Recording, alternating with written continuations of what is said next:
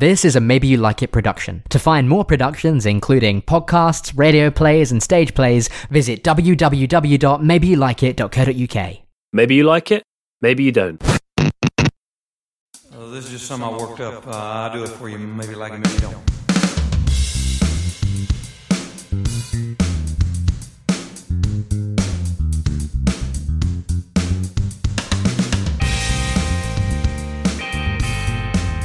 Hello, I'm Jake, and this is the Maybe You Like It podcast, a podcast where we take a play or film that has never been staged before or is never likely to be staged again, and we talk about how we stage it.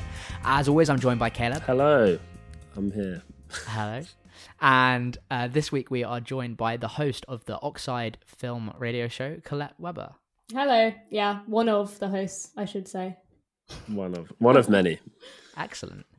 um, and this week we are taking a look at a film called Sorry to Bother You. Yeah, this is a film from twenty eighteen. It's directed by um, Boots Riley. Uh, I believe it's Bo- Boots Riley's debut film. Uh, it stars Lakeith Stanfield, Tessa Thompson, Armie Hammer, Stephen Yun, Amari Hardwick, Danny Glover, Terry Crews, David Cross, Patton Oswalt. It's, it's an absolutely insane cast. And it's just this like tiny, like small budget Uh, indie film that kind of like did really good numbers and was was sort of, I don't know if it it, it got uh, some awards show buzz, but it yeah it was uh, the uh, independent the one that uh, oh yeah Uncut Gems won yeah the film Independent Spirit Awards, which are That's yeah one, yeah. yeah which are kind of like the Oscars for indie films basically.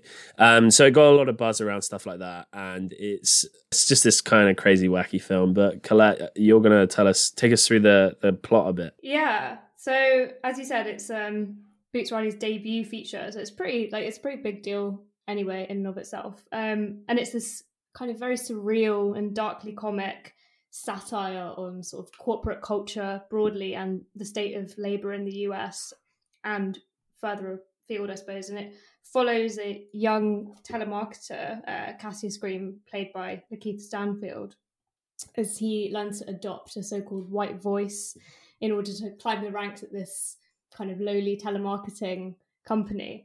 Um, and it all kind of begins to spiral, and it's just about the tension between him and kind of whether he wants to profit off of that or whether he wants to have more of a hand in organising and unionising. And beyond that, it kind of, um, as I said, it really it really spirals, and it's just utterly bizarre, kind of, I don't know, combined like Jordan Peele with like David Lynch with like, yeah. I'd, yeah. It's it's a genre mashup, and it's it's kind of mind-bending a bit as well. So yeah, without spoiling anything else, I think that's really what it is, a bit of satire on corporate culture. And I, I would say before we get into it, because we are going to have to spoil stuff at some point, yeah, so before we get into it, I would say pause now and try and seek Watch this out. It's on Now T V, which you can get like a seven day free trial for, and it's just so worth a watch because it is just, it's like bonkers but like in the best way possible. Yeah, if this goes out in time it will be uh, on Sky as well. Yeah, and it, it, it just is like,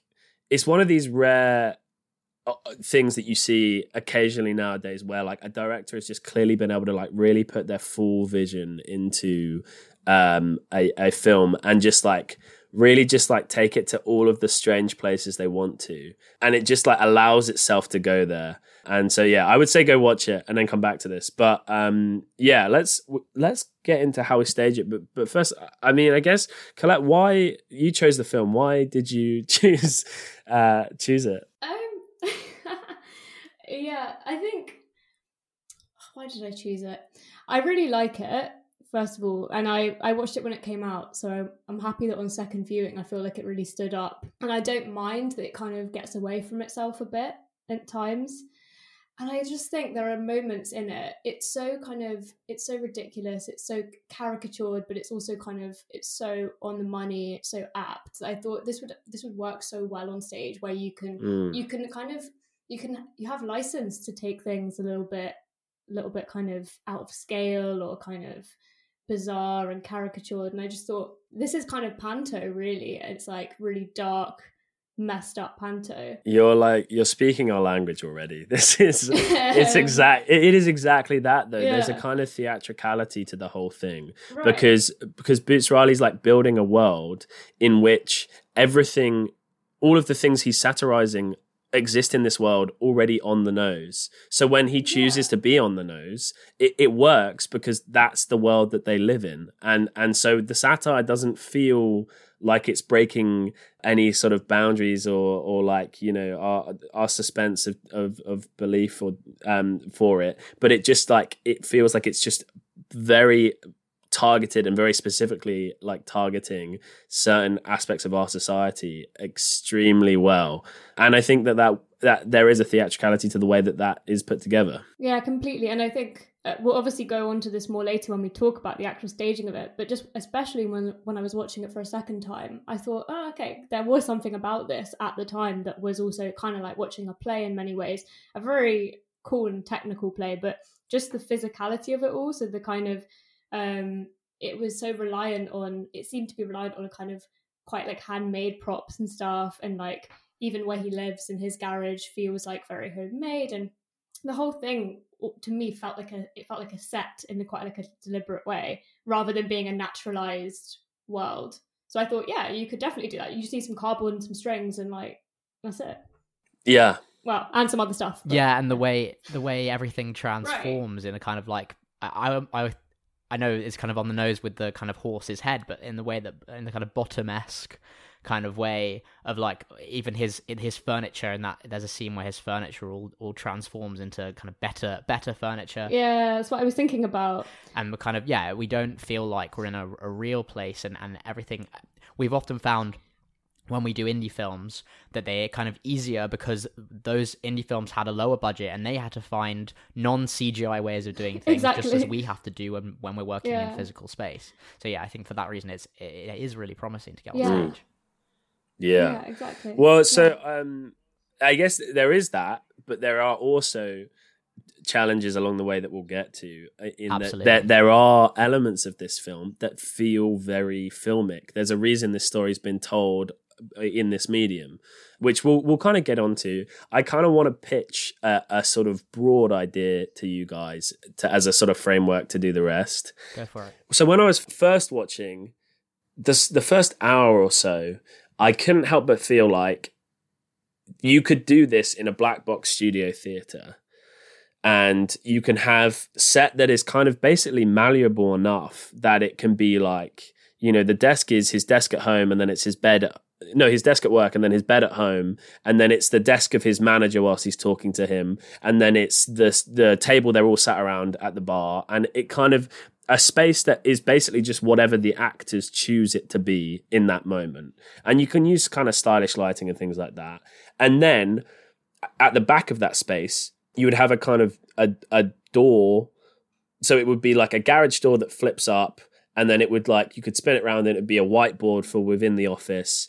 It could become, oh, it could become the lift that he goes up to the upper floor in, and, and all of these things.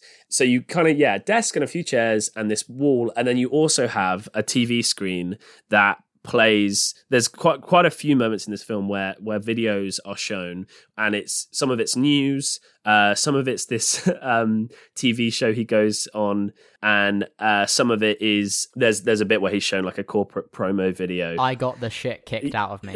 yeah yeah it's like a take on like the how ri- ridiculous our reality T V has gotten to, what anyone will do to get their fifteen minutes, that kind of thing. But yeah, and and and yeah, and he gets this corporate video shown to him. So I feel like there needs to be a screen on set. So I was thinking all the way through the first sort of hour, okay, we can make this black box, we can keep it tight, we can keep it small, we can make it malleable, and we can try and cut down the cast size to about six to eight people multi-rolling. So they play their main roles, but then they might pick up roles here or there that they need to do. But then there's the moment that he goes to the party in uh, Steve Lift, played by Armie Hammer, in his in his house, and suddenly the whole film is so much bigger than it was before. Mm. And I think, yeah. why not use that where we we use a bigger space, like a proscenium arch type theater, but at that moment in the in the play, this black box space that, that our character's been kind of confined to falls away, and suddenly we're in this huge space, and we go from a cast of six to eight to a big ensemble cast that come in, and they can play the workers, they can play the people at the party, and they can even play, you know, some of the workers that have been transformed into horses, which is something that happens in this film. And and suddenly the this small cramped space that we've been in for the first, let's say, forty-five minutes just falls away into this huge space with a larger cast. And suddenly it has the feeling of a, a bigger show, like a musical or something like that. Obviously, the only reason we can do that is because we, we work in hypotheticals where we have all the money in the world. And well, you say that, you say that. Um, I can't remember actually what the production was, but I know of someone who was involved in, there was a yeah. production of something. I can't remember what it was, as I say, at the mm. Hammersmith uh, uh, uh, mm. Lyric. Uh, Lyric Hammersmith, yeah. Yeah, yeah. Uh, yeah, that's it. Um, a couple of years ago, and what they did was they had this kind of like community ensemble that they didn't get paid, and they just kind of did it as a bit of fun. And what they would do is they would every single night, and I think they had it on rotation, they'd like they do like two days a week. Every single night they would come in at the interval, get in their stuff, and then they'd just be in, they were yeah. in one scene for like this kind of carnival scene, and then they left again, and they it was just like a kind of outreach project to get to be on stage. You could definitely do that. I mean, that's basically... Yeah. That's basically what all extras are anyway. Right, yeah. yeah. yeah. Um, and so actually, you could do it. It is possible. Um, but it obviously depending on what you want to use them what yeah. you use them for other than that. Because, um, yeah, it's a bit like, oh, yeah, paying them for half a night. Uh, um, but, yeah, I mean, in general, I mean, there's, I mean, there's probably about eleven named characters in the show from my calculations, which is a kind of, it's a meaty cast on its own. Yeah. Um, yeah, I guess the only thing is, like Caleb was saying, it, there are key points in the film where scale is kind of everything. So I was thinking even about when we first see the office space that he's working in. And as you say, it's like, it's something you can really capture really easily with a really good shot, because you can make it look as though the desks stretch back forever. Um, and then it means that the scenes where they're first starting to organise and they're first starting to protest, protest they become... quite quite powerful and quite fun. And I the only thing that I kept thinking throughout watching it was, okay, we can't lose that sense of kind of noise or scale. And I was thinking about ways you could do that. If we only had one desk, which was his, our kind of our main character's desk, could we find a way of kind of giving the illusion of more desks, whether that's kind of almost like the audience seats are almost like, could we incorporate the audience seats in some way, or kind of just giving them, you know, um, how in their cubicles they have um, like notes and pictures up and stuff. You could just ease, I don't know, you could just like put something on the back of people's yeah, chairs or something just yeah. to give to give the impression that, you know, those were their cubicles or they were they were there. Just something, because I think otherwise it feels like we don't know that this is like an ex- an expansive area. This is like a... I tell you, what that makes me think of is is This House by James Graham. It's set in Parliament, and they have Parliament seating as part of the set, and um, audience members sit in Parliament as if they're members of, of Parliament. That's it, yeah. Something like and that. And I think you could do that where you have an audience, but then they sit in these office cubicles on the stage maybe. Something like that, yeah. Um, and if you have that moving, it means that that can be moved to the side to make bigger space later on in the in the show. Yeah, for sure. I think that's possible. Yeah, another thing you can do is uh, a little bit less interesting is is those kind of the way you make the stage small like that, where you have a black hung uh, as a curtain, and you'd have uh, these kind of I can't remember what they're made of. These kind of sides of the room that you're creating that's small, those things yeah. normally can be back projected onto, so you can kind of have yeah. kind of the the kind of sight of of of. tables going off into the distance. Um, it's yeah, harder to, to spend disbelief with that kind of thing. Um, and I really like the idea of having the audience kind of feel like they're they're part of the working masses as yeah. well. So yeah. yeah, yeah. Well, and I think even if you you had, you know, if we're talking about this, it it feels like a small stage at first, and then it just opens up. I'm thinking it opens up in the scene where he moves into the new flat, and and everything, his whole world becomes bigger, right? Mm-hmm. Um, so what, even if it, you know, you have the audience and their their whole seating is right crammed onto the stage. Uh, in these like cubicle seating as well as well as the the main audience section, and then in that scene, because you don't need as much wing space when all of that set comes onto stage, you just push all of those seats back as the set comes onto stage. And it's like the whole, it's almost as if the stage is, is growing with him as he as he kind of excels and and succeeds in the business. Yeah, I love the idea of kind of, like you say, that's like enclosed space, and we can actually we can kind of see that there is more space surrounding it, but it's empty, it's kind of like dead space, and then that that being pushed back. Yeah, but I think it's important, or it would be nice at least in that scene where his life is transforming, and I think that whole scene is it's almost like a montage, because it's like the music in the background. Yeah, and then it's just I think it's like one of those like very classic kind of indie scenes where it's like him and his girlfriend, and like I think they're just like kissing on the bed, but then the room is changing around them. Yes. So I was thinking we could do that. They have that push out, don't they, at the end, yeah, where they show the size, yeah, of the room. Yeah, I was thinking we could do that by just, like you say, have we could have people coming on stage and then just pushing back those kind of rolling walls. Yeah. And I, it'd be really cool to actually keep what they do in the film, you know, where there's like the television. Yeah, yeah. Like that big, and then it like they pull it and it folds out. We could have folding things maybe, or oh yeah, a chair, yeah, absolutely, that turns around and stuff like that. That'd be good. I watched a show recently from oh where was it on?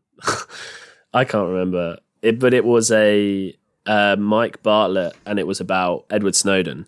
And and at the end of the play, he's been in this hotel room the whole time, and at the end of the play, the the agent who he's been speaking to just goes around and she just touches bits of furniture, and they just collapse into the into the floor, and they just like they disappear, and then and then the whole stage rotates ninety degrees, and he's he's sat like on the wall, like halfway up the wall. It's at, insane. I don't even know how they did it. That's very cool. It's cra- it's crazy. But I'm not saying we do exactly that, but I think in that scene you can have things folding, yeah, things collapsing, other things just sprouting out of nowhere. And I think that that would be really well, interesting. Here's an idea. Yeah. They use uh, a lot of street corners as settings in this film. But then once we get past that point, we stop seeing the street corners. Um, and as you say, we get the kind of bigger stuff. So I was thinking, I, and again, it depends on what theatre you're in, whether this is at all possible. But if you could have, instead of going to the wings when the audience move, if you could have those those parts of those audience on stage, and we use the space actually left behind by those chairs that they would have been sitting in on the floor as actual stage space on the floor on audience level, as those little street corners just on the kind of bottom, I'm thinking like upstage, left and right, just on the just below the raised stage area. Just to those little areas of having like the sign spinning and whatever.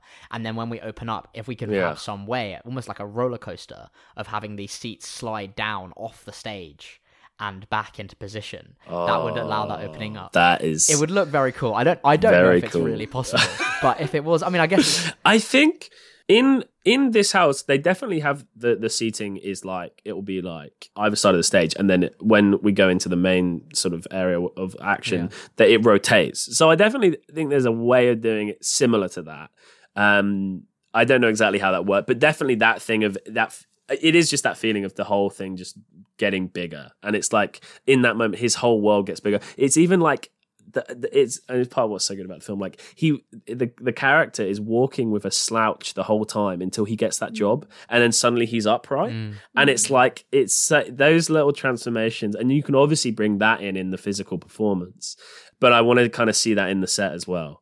Okay, I, the next thing I kind of wanted to talk about is how do we do the white voice? So I will explain that for people who haven't seen the film. The the main character, he he is told by an older worker. So the main character is, is black, and he's told by an older worker who's also black that he needs to use his white voice, and basically discovers that he he can kind of tap into this code, it's, it's code switching essentially. But and he can he can use a white voice, which is voiced by David Cross, who is a you know very famous comic. And And he uh, and it's dubbed over, and it and it works excellently in the film because it's it's funny, and you know it's happening. And someone even says it's like you're being dubbed over in the film, which I love because it's like really acknowledging it. So I guess um, my question is the the kind of two solutions I had for this in my head were either we we actually do pre-record, you know, or we you know even use the recordings of David Cross, we pre-record that, and the actor just has to really get good at miming, or you know equally hard we have someone off stage who's doing the voice, the the white voice, and they're trying to do it along in, in time with them. This this might be the way I was watching the film. I might have misseen it. But to me, I started off being like, oh, crap, how the hell do we do this? This isn't possible. And then I saw that it wasn't well dubbed. Yeah, yeah, yeah. And that's kind of the whole you point. Could, the lips are not moving at the same time. And yeah. so I actually then, and as soon as that's the case, you're like, oh, now it's just easy. Now you just, now you just do either of those options. Probably the live one's better. Mm. And they don't, it doesn't have to match up. In fact, it's better if it doesn't. Yeah. Yeah, I completely agree. I think I'm reminded of my school production of Little Shop of Horrors because I don't see that many plays, and just that one comes to mind. But um, so in that in that example, obviously you have um the like talking plant on stage, and you just have somebody behind the scenes just like doing away. But I think exactly as you say, what's so good about it is it's like watching one of those like really badly produced like Italian movies from like the seventies where like all of the dubbing is just out.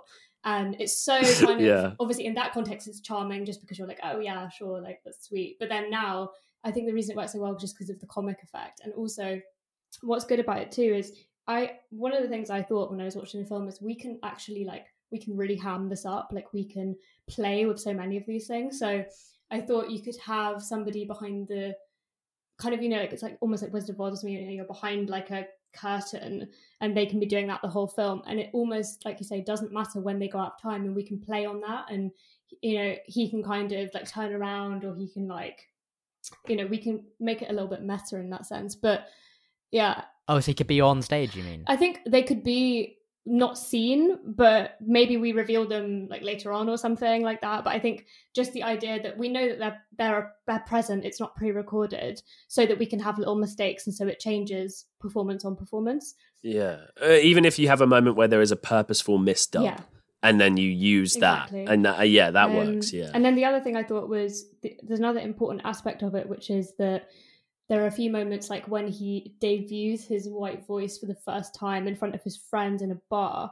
Yeah. Um, so we can have a kind of bar scene of just, we can we can make some noise, but the important thing is that that noise quietens down as he um, as he starts speaking. So I thought as long as we did that, and as long as in those couple minutes we kind of brought it all down, it's like Truman Show style voice of God, and we can have that booming out over the speakers, much bigger than what he's actually able to do speaking on yeah. stage.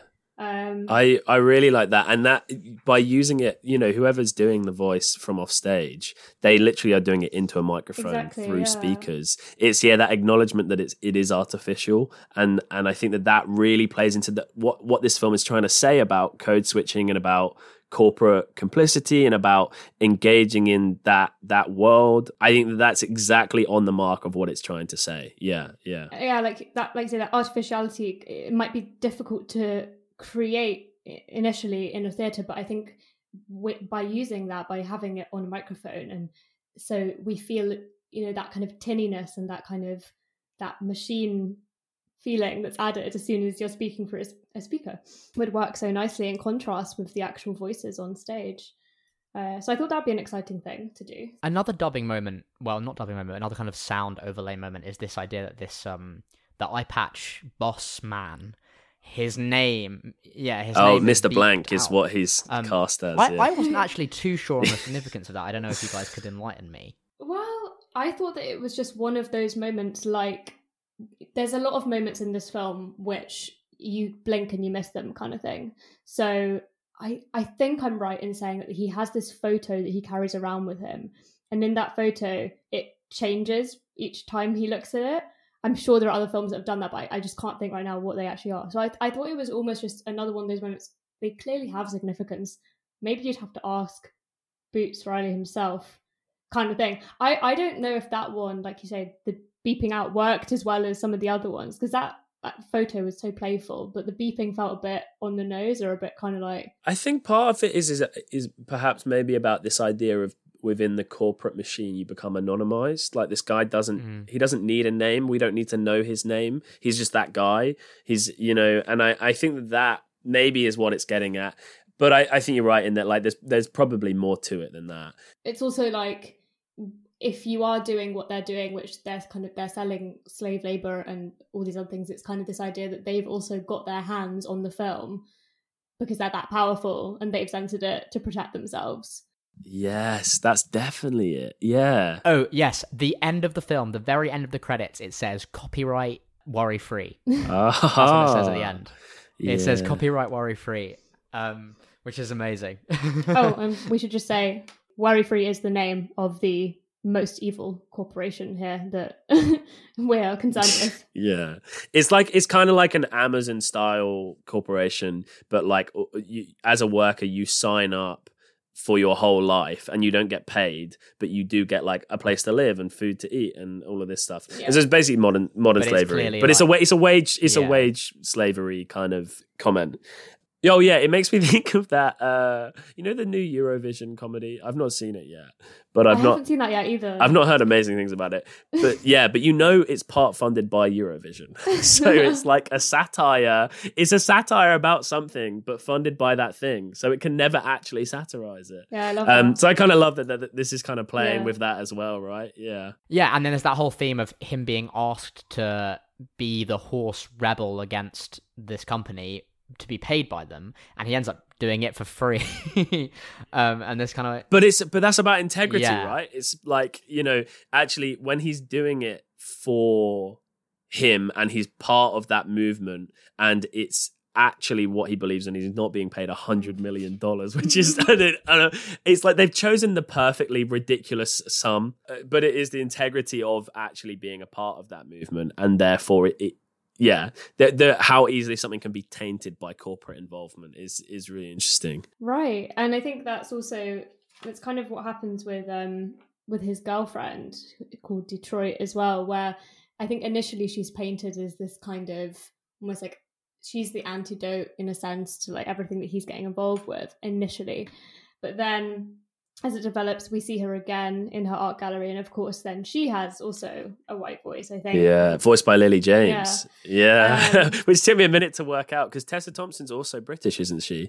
So I was like, is she just doing, doing a British, her British yeah. accent? but, and um, yeah, yeah. There's, there is a split second in that scene where I think we're a bit uncertain as to whether um, Cassius has actually uh, heard her, or if that's just a privilege the audience is given. But it's interesting mm. because it's like, um she finds her own way, I guess, of, well, this is how he sees it, he sees her as also selling out in a, in just a different way to how he might be selling out, yeah. because as he says, she's just selling the kind of art that rich people want to buy, I think, something like that. And yeah, there's this idea that you can kind of be a sellout, or you can be a hypocrite, or you can be complicit, as long as it's imperceptible, which is something which is, it's quite interesting. And then that's obviously in harsh contrast with something you can't ignore, which people then do ignore, of a horse man hybrid being in your face. Yeah. So we can um yeah exactly we can maybe play with yeah. some of like levels a bit, or kind of levels of sound, or just in how how central we want a moment to be, I suppose, like that. And kind of I also quite I quite like the idea, just coming back to this idea of sort of complacency, complicity, uh that kind of corporate feeling. That's something that we can achieve in the theatre. I, I I was saying to Jake before the podcast started, I, I felt almost a little bit unwell at the end of this film, which I think is kind of part of the intended feeling you're meant to get, because it's a lot of fun and it's and it's a wild ride, but it's also like you come away and you're like, oh my goodness, that was some of that's disturbing. And I think actually that that's uh you know, your audience in the theatre is is is there to be captured, because they're all sat in that room together, and they have to be, and they have and their only way to engage in the performance is to be there as part of it together. And I think using that in exploring this idea of corporate complicity, and part of it is like putting them in, in the desks, and part of it is maybe that the audience is forced to be sat in their seat whilst we're seeing the um, the picket lines be broken over and over again. And the fact that the audience can't be invited into that is is something that forces a feeling of complicity upon them. Um, and I think it's re- it would be really interesting to, I'm not entirely sure how, but to play with that idea of, you know, scenes like the picket lines and like the scene, yeah, in the art gallery where Tessa Thompson's kind of selling out uh, herself, is is trying to create a feeling that the audience can't get involved. And that's an uncomfortable feeling for them, because it's a feeling like they should get involved.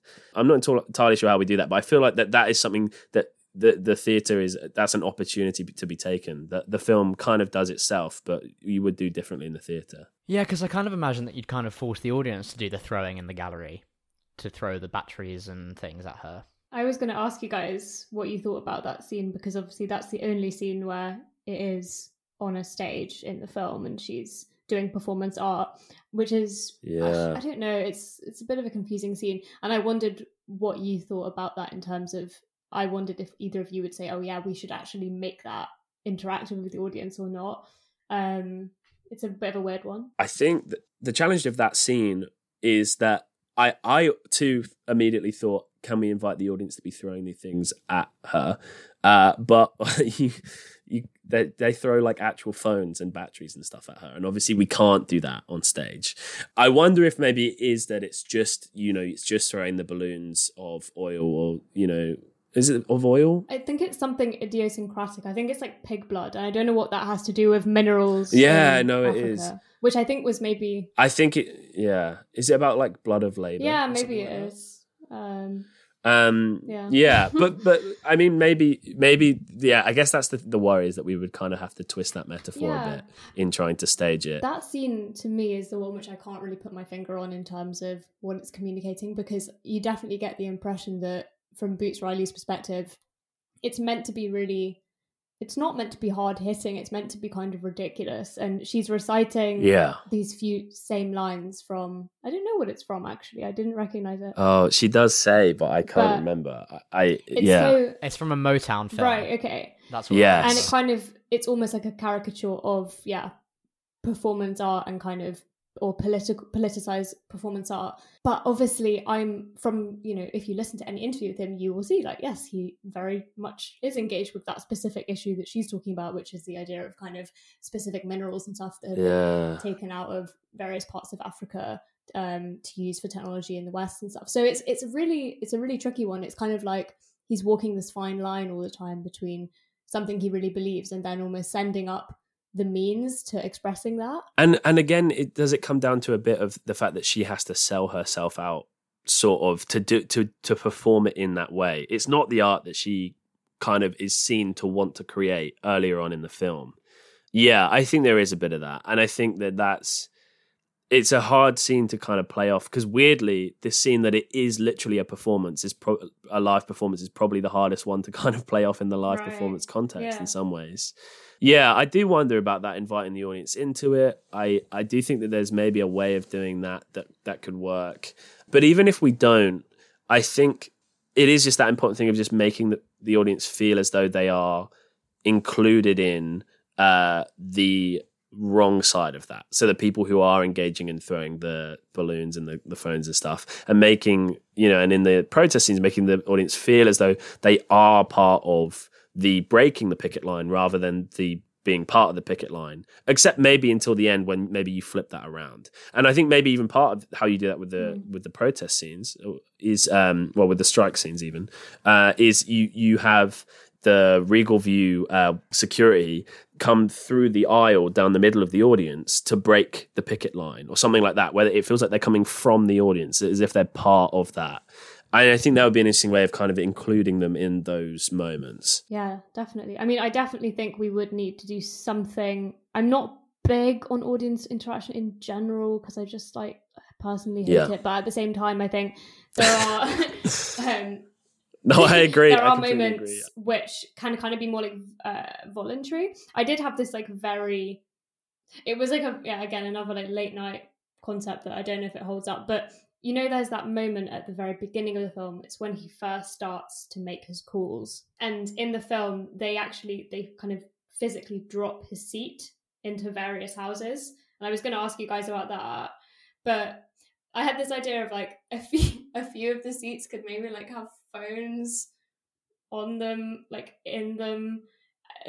Um, we could actually kind of be then calling, but we don't have to actually use audience members. Like they could always just be planted in the audience or something. Yeah, I, I wanted to talk about that. Yeah, I love that. I think what you do is you have them in a little cubicle, but it says on the cubicle, put down the phone when he calls you, because you know, and and so then the audience generally speaking, like Penn and Teller, the magicians, talk about this. If generally speaking, when you involve an audience member, they will just do as they're told because they don't want to mess up the performance because that's yeah. more embarrassing for them. Yeah. And so I think actually, if you have these little cubicles that are some of the audience seats and they have little phones in them and you have a little sign up saying, you know, w- once you once you've answered the phone, put it down when he starts talking to you, then you can bring the audience in in that way and they can be a part of that that moment. I was just going to say, I'm personally not the biggest fan of this, just because I see the I, I like it as a, as like a concept of getting the audience involved, but I also see, and maybe to do it for the first couple of times where they do just put it down straight away, but this whole idea afterwards of what what those first two do that then is used throughout the film is this idea that that, that he's he's so good at this, like being on the phone thing, that he is as if he is right in front of them, and it gets closer and closer. So he he's like lying on their sofa, smoking with them, chatting with them, in the room with them, until that very last one in Japan, yeah. where he is he's got the guy is on the toilet and he is in his face, yeah. and I and I think that kind of like uh that feeling that he manages to be in the room with them is so integral to building this idea of him as this like magical, amazing telemarketer that I kind of feel like we have to find a way to actually, I know it's it's it's such a weird sentence, but I feel like we have to find a way to actually put him right in front of them. So even if we do that with the audience, he needs to somehow be there with them. They need to be in the same space. I don't know. I I felt like that's really important. Yeah. I yeah, I I agree. I I think maybe that then yeah, that's maybe we use it for the first couple to show him struggling at first, but then maybe we we do see him going into those spaces. But yeah, and I think that's, I agree. That's why it doesn't necessarily work, or in fact doesn't work, to have it being actually pure, genuine audience members, I think, just because, as you say, like at the end of the day, like there's only so far that an audience member can go to interacting. And I think what, as you say, we, what we want is to show that that chemistry and that connection yeah. rather than the awkwardness. So, I mean, so either we can um, have people run on and just run on and be in the space. We could, if there's a trap door, we could have in front of the thing. If it has a, a fast enough crank, we can literally have like one piece of furniture, like the toilet, like the sofa, that is on a platform that just comes up as if he's falling onto it, but it actually comes up to the stage and then goes down again. I, I think that that would be that would be the way I would do it. Yeah, yeah. Especially if we're using that cramped space towards the opening as well. And and actually, if it feels like it's just these little bits of furniture just popping up mm. in that small space that he can control. That would work, yeah. I remember now. So, okay, the reason I thought that it would be useful to have, say, like um, s- seats which kind of s- sort of look like cubicles-ish, just like in a really loose, impressionistic way, and then maybe some fake phones and maybe two or three ones that really did ring, was so that we could do that one scene where they do phones down in their ah uh, yes yeah their walkout.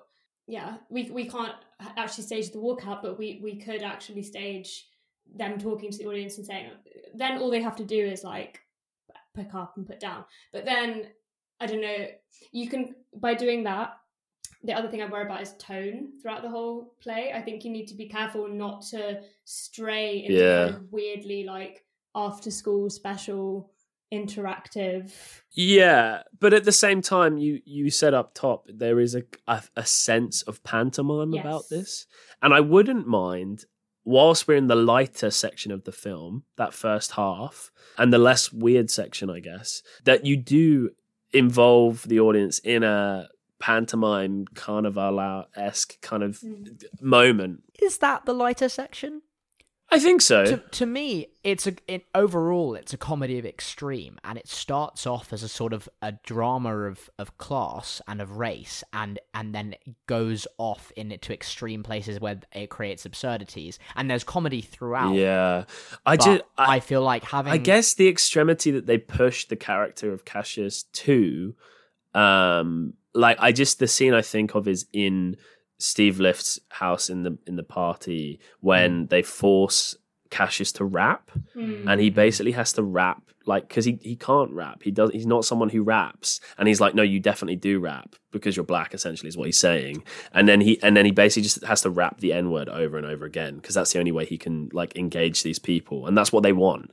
And I felt like that pushes what we've seen so far to such an extreme and such a dark and disturbing place. And then, like, it's literally a scene later that we get horse people introduced. I was going to say, I think that's def- for me, that scene, that rap scene is so much the kind of the climactic scene in terms of the darkness of the yeah, film, yeah. for mm, sure. And true, then true. the scene after that with the horses is the climax of it, both in terms of its comedy and in terms of its kind of horror. Yeah, it's so, so disturbing. So, I just had no idea going in. And uh, no, yeah, and I, I was going to say the the cubicle thing, that's another way we could use the cubicles, is the moment he discovers the horse people is they're in cubicles and he doesn't see them at first. He just hears them. And actually, if we use those cubicles, they have audience members, but they also have plants. We could build a cubicle that's more hidden, like on the far corner of that. Right. And and that's where the horse person can come from. And that would be incredibly That'd shocking be as an audience yeah. member, wouldn't it? Like, you're sat there and then just the person next to you falls out of the cubicle as a horse person is pr- like pretty shocking. I think particularly if we could, I don't know if it's too mean, but if we could make them be there for the whole rest of the play, if we could, so yeah. that person just thought, oh, it's just part of the, it's just part of the set. Yeah. And then actually that horse person has been in there. There are ways in without people noticing rather than making someone sit there for an hour. But yeah, that that would be yeah. really cool. Um, yeah, should we talk about a little bit about how we might achieve the horse person look yes, on stage? Yeah, yeah. Well, you, you said, uh, again, I think it was before we started recording, but you said that they look quite rubbery. And mm. I guess it, it has a feeling, I felt like a sort of eighties, like sort of body horror type yeah. feel to it in how rubbery they look and how kind of fake they look. And I wouldn't mind involving that aesthetic in this production. And there is obviously a is you know a way of doing that that isn't too hard of of of these kind of big big rubbery, almost cartoonish costumes, but in a in a disturbing and quite shocking and uh like horrible to look at in some ways. I think we can make them grotesque yeah while still being humorous, because I think that's basically like, it's like carnivalesque kind of thing, isn't it? It's like anything which is designed to be simultaneously humorous and disturbing. And I think we can have costumes which are obviously oversized yeah and that look kind of, they look sort of wet and like and like they're on, like you could put them on stilts slightly as well, so they yeah. are that much bigger. You yeah. just need contorted, rubbery faces and very good voice actors, I think. It's uh... Yeah, I think, I mean, I think they'd have to be, if you had that much mask on them, they'd have to ha- be mic'd. Right, yeah. yeah. And then you could put a distort on the on the channel, which would achieve that kind of horse sound, I guess. Because um, mostly they do just sound like distressed people, right? Like yeah, absolutely, um, which yeah. makes it work. Yeah, yeah. It's, it's it's obviously the hardest bit, I think, to get the mood right. Yeah, because and and and to maintain that sense of suspending disbelief from the audience, because uh, you know, it is the moment where we ask the audience to take the biggest leap of logic. And and to an extent, as we talked about before, it is a this is on the nose and this is over the top, but also it is a kind of, you are really, we need you to accept that this guy's made horse people and that's part of this show. I was just gonna say, I think it's interesting what genres people are willing to suspend their disbelief in and which areas they're not. I think people maybe go into this film suspecting some kind of, I don't know, maybe they're expecting a bit of comedy, but mainly social realism or something like that. If you went to see a sci-fi film, which is essentially what this is doing, it's blending sci-fi with satire, you would be so ready to do anything you needed to do to get there emotionally. Um, so we just need to find a way of um, hinting enough that people understand this is going to be strange, this is going to be surreal, it's going to be abstract, but also why why not? Why, why couldn't this be possible in this world that we've built? Yeah, and the reason you accept it, right, is because the hour and a half, well, not quite that long, the hour and ten leading up to it is weird in the visuals, in the way that the set and the humans interact, in the, you know, even just stuff like his flat changing around him. It puts us in a place of, oh, I'm ready to suspend my disbelief that bit further. You just need to push me. Even in, the, he starts even in that first scene when they, he pulls a massive trophy out from a space it couldn't possibly have fitted in. Mary Poppins. And that, yeah. that, is, that begins to engage yeah. us with that kind of, this isn't yeah. real sort of yeah. feel. That cold open is so strong. I love that. Yeah, yeah, yeah. I was thinking that would work so well on stage, those, those interview scenes. We have all the theatre magic to do that. That's yeah. great. I want to talk a little bit about how, I mean, there's not much to say about it, but just the, the opportunities for stylized lighting in this production. There's the moment where he's been like properly like broken up with, and then he's gone to the party, and then he gets home and he's like tossing and turning in bed, and there's all of the lights are kind of flickering on and off uh, above him. And it's just moments like that that I think, that would look mm. so good on stage. And it's and there's no changes from what is happening in the film that we need to make, but it's just yeah. bringing uh, this feeling of, oh, let's really push the lighting and let's really push it into some weird areas. Yeah, I really liked that bit. I also really liked the way when the garage door first flips open, because we have no idea it's a garage. It looks like a normal wall. Yeah. And suddenly it flips up and the light comes in. I really liked that. I uh, really like the greens when we do, when we go into the horse kind of bathroom where he says, I can't remember what shade of green he says. Jade, I think it is. Jade. Yeah, yeah. Jade. And, and then he, he says, oh, that the... was obviously olive. Yeah. yeah. Which I thought was hilarious. And then the room itself is green as well. And that whole kind of, I don't know, I don't really know. Again, I, I sometimes I... I the message exactly goes over my head of what really that is trying to say. But It, it's evocative. It, it gives us, it gives me an emotional response at least. Yeah. yeah. I think that green lighting, green wall kind of uh, t- tiled room that he finds the horse hybrid people in. I think for me, it just reminds me, it's it's so evocative of kind of like um, any any horror film you've seen set in like a psych ward or set in a hospital. It's that mm. kind of tiled, like, like it's it's a room designed to have blood in, right? It's like a room which... it's meant to be cleaned down. I think that's the kind of idea. But with the lighting, yeah, one the only idea I had for that was that scene where he's speaking with, I can't remember his name, but the main union organizer for the first time. And he kind of invites him. Squeeze. And says, Squeeze, right. And he says, you know, we kind of need someone like you. Um, and that the way they do that with the camera is then increasingly gets closer and closer in just to their faces, so it feels like a very intimate and secret kind of illicit conversation. But I thought it'd be cool to have the light on the whole stage, maybe then by the water cooler, but then slowly bring that light in just so it's on their faces and the water cooler, mm. and their and their voices getting lower and him getting increasingly shifty and increase. And I think we could do that on a few occasions where it calls for close-ups, where it calls for intimacy. Oh, and... the moment when they are arguing in compliments is amazing. Oh, it's incredible. It so yeah. Oh, they're I just love that. Screaming love compliments that. At each other. Like... It's so strange to watch. Yeah, yeah. And then uh, Danny Glover just like, okay, guys, break it up. Break it up. It's just, uh, I love that. And and it is those moments where it's moments where you're taking a, the audience beyond the realms of reality. One of the ways you can do that is by going, well, we know we're beyond the realms of reality because the lighting isn't natural. It's weird. And and that is information the audience doesn't even like need to be told. It just, it, it filters through as, oh, I know this is, this is a strange, uh, otherworldly experience that I'm experiencing right now with this character. And I, I think there's, yeah, like you say, like, like loads of opportunities for that. The other thing I wanted to mention as well is the music in this film. The music is so well used. It's all original, yeah. isn't it?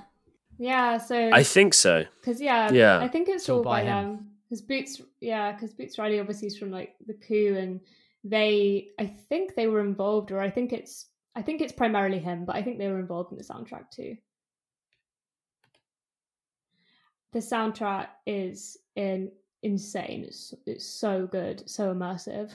I, I just, I just, how integral and how immersive it is, and and bringing that in, whether we do that with live performance or just use that, you know, use the pre-recorded soundtrack we already have, it, it doesn't matter. But it, I think that it's just important to acknowledge the place that that would need to have in a production. Yeah, I was hoping that you would mention that in terms of the importance of it being immersive and stuff, because I think it.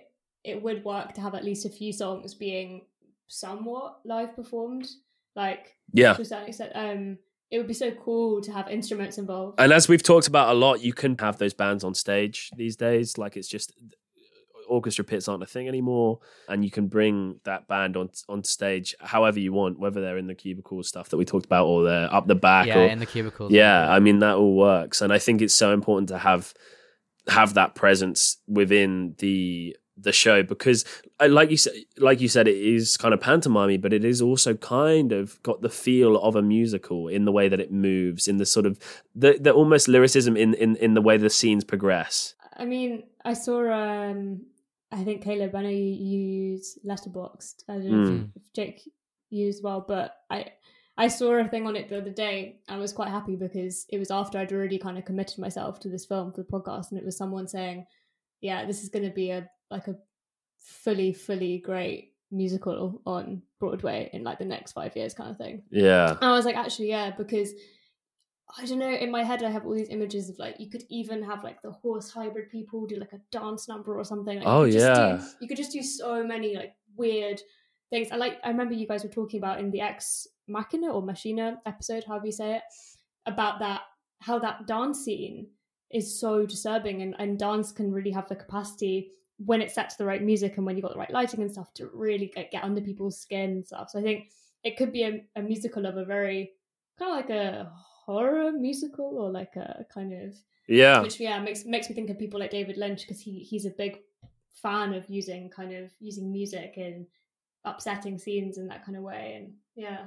Yeah, I, I, I'm not sure if I'd want to push it as far as like a full-blown no, sung-through musical. The whole thing, but I, but I, but I think yeah, even even like those those scenes with the with the uh, strike and and bringing an element of dance or movement into that, and then when the horse people come in as a kind of Deus Ex Machina type moment in, at the end, having that kind of set to music and have movement and and dance as a sort of element of that. And I think that that would be an opportunity to to see them in a new light, because the the whole point at the end, well, sort of part of the point at the end, uh, especially in the post credits when we see Cassius becomes uh, one of the horse people, is is that actually there is kind of, it's not that there's kind of nothing like that experience of becoming a horse person, there's like nothing wrong with that, and there's there's a new experience in that. And I think actually seeing them in a new light within that scene, as they're kind of graceful and there's a and we see the strength of them, would yeah. be a really interesting way of kind of flipping what we've seen so far. That so far they've been this sort of body horror, like in the basement, like feel to them, and, and flipping that at the end would be quite interesting. Yeah, and also this assumption that they they must have lost their intelligence when they become horses, and then we see that they actually haven't. Yeah. Um, Yeah. Can we talk about that just before that end bit? The the kind of fight strike where they call, like he breaks the horses out and, and kind of calls them in. And we see that in the film through this kind of slit, um, which obviously is good for production value, keeping it down. And also to kind of, we don't exactly know what's happened. At some point the horses have kind of won in some way and stopped the people going to work and crossing the picket line. We can't give the audience a slit to look through. So what does that look like, that moment on stage for us? Obviously, again, he gets knocked out and then we wake up with him. Again, we can't do that. I think you can have him knocked out, and then when he wakes up, you use this kind of stylized like lighting where it's sort of coming on and off, like in different areas of the stage. And as he mm, sees, like strobe almost. not not quite strobe, but like different areas are lit at different moments. And as he sees those areas, we have a choreographed moment of action between one of the horse people and one of the security. And and as it moves across the stage, it's like it's like he's waking up from being knocked out. There's the blurriness of that. Mm-hmm. And we draw the audience attention to this part of the stage, and then this part of the stage, and then this part of the stage. And we choreograph that all as like one sort of swift motion. So it's kind of reducing the audience, where the audience places their attention, without having to like try and force their view through a, a slit in a van like like they have in the film. That sounds good. Yeah, I, I like that decision. Sorry, no, I was just... Yeah, I was just seeing if if you had anything to say. I think that's I think that's really good. But and I was going to ask you about what you both thought of the ending in general, because that feels to me like it comes to a kind of natural conclusion when they're just looking at the horses kind of breaking out, and they kind of are just staring in slight disbelief as they walk off. It kind of felt like a natural conclusion. And then we do have a following scene after that in the film where he goes back to his old but new garage living space with his girlfriend, which I, I don't know, like I just, I'm not sure if to me that felt like the natural conclusion of the film or not. Yeah, I think that would kind of be, I guess... almost like my one criticism of the film really would be, I don't fully understand why, you know, Boots Riley would choose to include that because it felt like that's a whole other like element of the story that to develop in that character. And because it comes right at the end of the film, we don't get to see that development. Um, and it's kind of teasing us with more than we will ever find out. And I, I think there's probably, he's probably trying to say something with that in that like, oh, you thought the character had grown as much as he could. Like they literally are like, they're walking back into the garage and Cassius and Detroit are having a conversation about his character arc through the film, essentially. Like it's almost as on the nose as that. And then, and then it's like, oh, there's there's more growth that he has to go through. But I also think why we should should we just say like, as in for anyone who hasn't seen it, literal physical growth as he seems to then transform into one of the horse people. So it's as it's as literal as that, yeah. Exactly, yeah. And I I wonder what maybe what the value is in including that moment when. You could, because at the end of the film, you can then have that little post-credit scene and it's kind of like, oh, I can kind of see where this might go. But actually on stage, we don't have the opportunity to really do that. Right, exactly. Yeah, and I think I think indie films have this struggle that maybe tentpole studio films don't have a lot of the time in finding kind of like, well, we've got we've only got an hour and a half, an hour and forty-five minutes. Where is this going? Where is the end? Because we've got this, we normally, you start with this great concept, this great idea, and you don't maybe think when you start writing how, what you're going to conclude. Um, because I'm thinking of, you know, Scott Pilgrim has four different possible endings and they just kind of picked one at the last minute. Lady Bird, people are often disappointed how it kind of doesn't seem to really end. Uh, this film, like the kind of, uh, and those are some of the massive, massive hits. And this kind of idea of like, uh, how do you round something off, but also in, engage with the fact that stories are supposed to take place within an, a reality that continues after the camera turns off. Whereas, you know, a lot of big tentpole studio films, they they feel like they, because they're kind of made for the mass audience, that they can just kind of say, no, that's the ending and everyone's happy, um, unless there's a sequel sort of thing, which which I feel like I've kind of noticed as I've watched more films recently, the kind of indie films tend to struggle with more because they're not thinking in terms of like, oh, maybe we can build a franchise out of this. They're thinking in terms of this is a complete story in the in a world that we want to leave created for people to to appreciate. And I think maybe maybe there's that sense that like if you leave it with like, okay, and then the horses lived happily ever after along the humans. Like I, I was scared for a moment that they were going to start attacking him after they opened the door. I don't know whether you had that feeling. Um, that maybe he'd got it all wrong, and actually he they'd they'd been turned evil. I guess that wouldn't still that still wouldn't really be him getting it all wrong, but like releasing them was a bad idea or something like that. And so like I guess it it, it leaves this world that can have more exploration. I guess. Yeah, I think so. And also there was a moment where I thought when he hit his nose, I thought he was going to be a fake out and he was going to be pretending, and then it would That's be. That's what I thought. Exactly right, I and I thought it was going to be a joke. It was going to be. I was like, oh, this is so.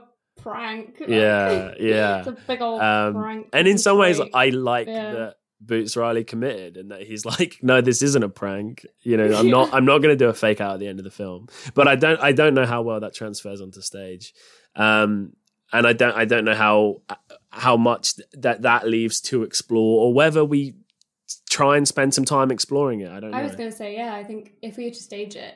It'd be worth having like a kind of writer's room situation where you just brainstorm different ways that this universe could theoretically kind of be tied up at the end, because that is the part of the film which for me isn't fully satisfying is that is those last those last few scenes. And I think for anyone coming to see it, likely that they will have seen the film, so it'd be cool to give them a little something else, something that's just for the play.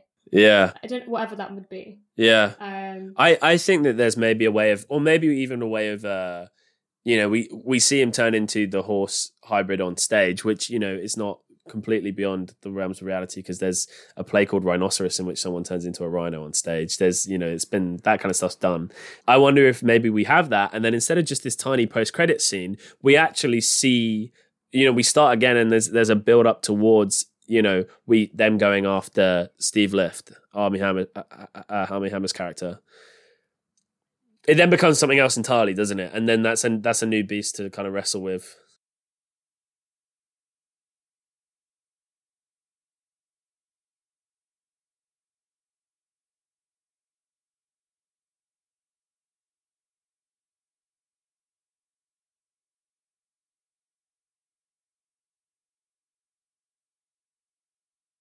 Yeah, yeah. Do you have a thought for that, Colette? Yeah, where we, where we would place the break. I mean, where the midpoint of the film, I suppose, is like, what is the midpoint of the film? Well, I I think the midpoint, like in terms of exact timing, although you don't always do that for an interval, is is uh, just after he's got the big job and he's kind of semi broken up with Detroit, but before he goes to her art show. So he's already transformed his flat and he's got the big job and he's kind of accepted that he's selling out, and that's kind of that point. I I don't mind that as as a breaking point, but I think you would need to find some kind of climax, whether that be, you know, we end it on Mister Blank has told Cassius, oh, we're going to this party tonight. And he's like, okay, I've got to go to this art show first. And we end it there. Or you end it at the end of the art show where he's choosing to then go to the party instead.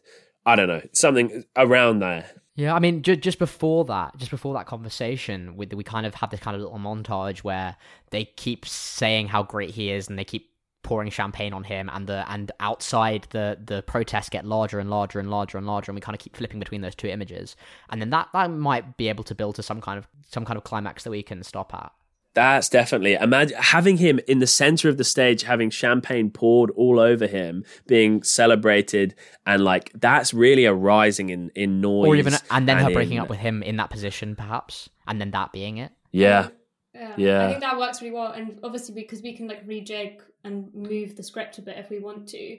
I think it'd be really fun to leave the interval just as he says in his white voice, "I gotta buy me some new suits" or whatever. Yeah, yeah, yeah. Um, I think that'd be like a really fun place to leave it, because we could, like you say, also have the protests like mounting outside, the uh, the strike mounting outside, and that noise kind of coming in, and then that voice, the kind of like voice of God thing, kind of coming. And the way we see it become his default, where he wakes up with her and he uses that voice automatically with that and not his. That would be a great way of opening. Yeah, yeah. yeah, right, yeah. yeah. Her being like, "Can you please stop doing that?" Yeah, and he's like, "Oh, I didn't even realize." That's so good. Yeah, yeah, that's, that's great. Okay, well, I think I think we've covered kind of everything I, yeah, I wanted yeah. to talk about. I think that that's that's kind of staged it. It's it's a wacky film, and I think it would be a, yeah. a challenge, but I think it would work, and I think it would be an exciting experience for an audience member. Yeah, and just to kind of like, I guess in my mind as well, like as I was watching, I thought, you know what, yeah, like this, if you were staging, it's all about leaning into the batshit and yeah. just kind of just going for it. So just to finish on, just in terms of, yeah, like visually, I think you just want to do weird things. You want to like shrink things and enlarge things. You want to have like, you know, he flips over the hourglass at one point. Maybe yeah. that could be massive. You could have like, you've got buttons in the lift. Um, oh, I love that. Where he's like twenty an elaborate digit sequence. yeah, yeah. An elaborate sequence to get up to the power cooler floor. You know, that could, maybe that could be like in a weird scale. You could, so all these kinds of things. I think just just go for it. Just make it big. Yeah. Make it strange. Yeah. yeah. yeah. I can I see like it. Better. Do, do, do, yeah. do. uh, cool. Um, well, okay. Uh, Colette, where can people find you online? Well, just go on, um, if you just go on Spotify or Apple Podcasts, whatever, and type in Oxide Film, there'll be some more stuff coming up there. Um, we have some exciting people who we've kind of got penciled in. So fingers crossed that all comes through later in the summer. Um, a few directors and critics as usual, but other than that, Twitter's a Twitter's a dangerous place. I I don't, I don't go there. So yeah, a wise decision which yeah. Caleb has not made. Where can people find you online, Caleb? I'm on uh, Twitter and Instagram at Caleb Lebster, C A L E B L E B S T E R. Jake, where can people find you online? You can find me on Twitter at Jake Reesh. That's J A K E R E E S H. And this is the Maybe You Like It podcast, and we are Maybe You Like It Productions. You can find us on Instagram and Twitter at Maybe You Like It. That's with a text speak U. That's just the letter U. Or you can find us on Facebook at Maybe You Like Like It Productions, that's with the word you, or you can visit our website at w w w dot maybe you like it dot co dot u k, or drop us an email at info at maybe you like it dot co dot u k. Uh, and if you've liked listening to this or uh, any of our other episodes, then do tell your friends, share us around, give us a rate on your podcasting platform. We'd we'd love to hear from you. Sounds and Colette, thank you so much for coming on. That was that was really really fun. Yeah, thank you very much. Yeah, thank yeah, you guys for, for having me on. It was. It was good. It was weird. I liked yeah, it. yeah. Watch, watch the film if you can. If you haven't, if you haven't seen it by the end yeah. of this episode, I'm sure you're compelled to work out what the hell we're talking about. Um, uh, so yeah, it's on Now T V at the moment uh, and Sky. Um, cool. Well, maybe you liked that. Maybe you didn't.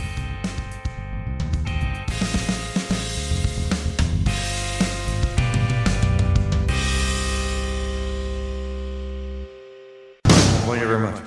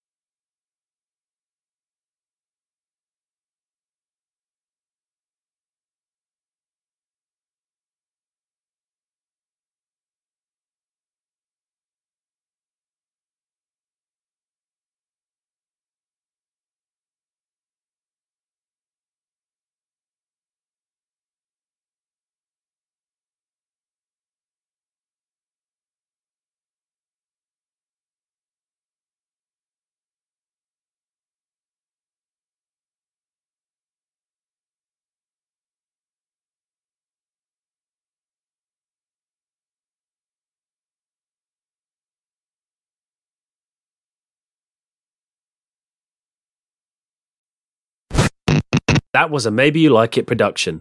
Maybe you liked it, maybe you didn't.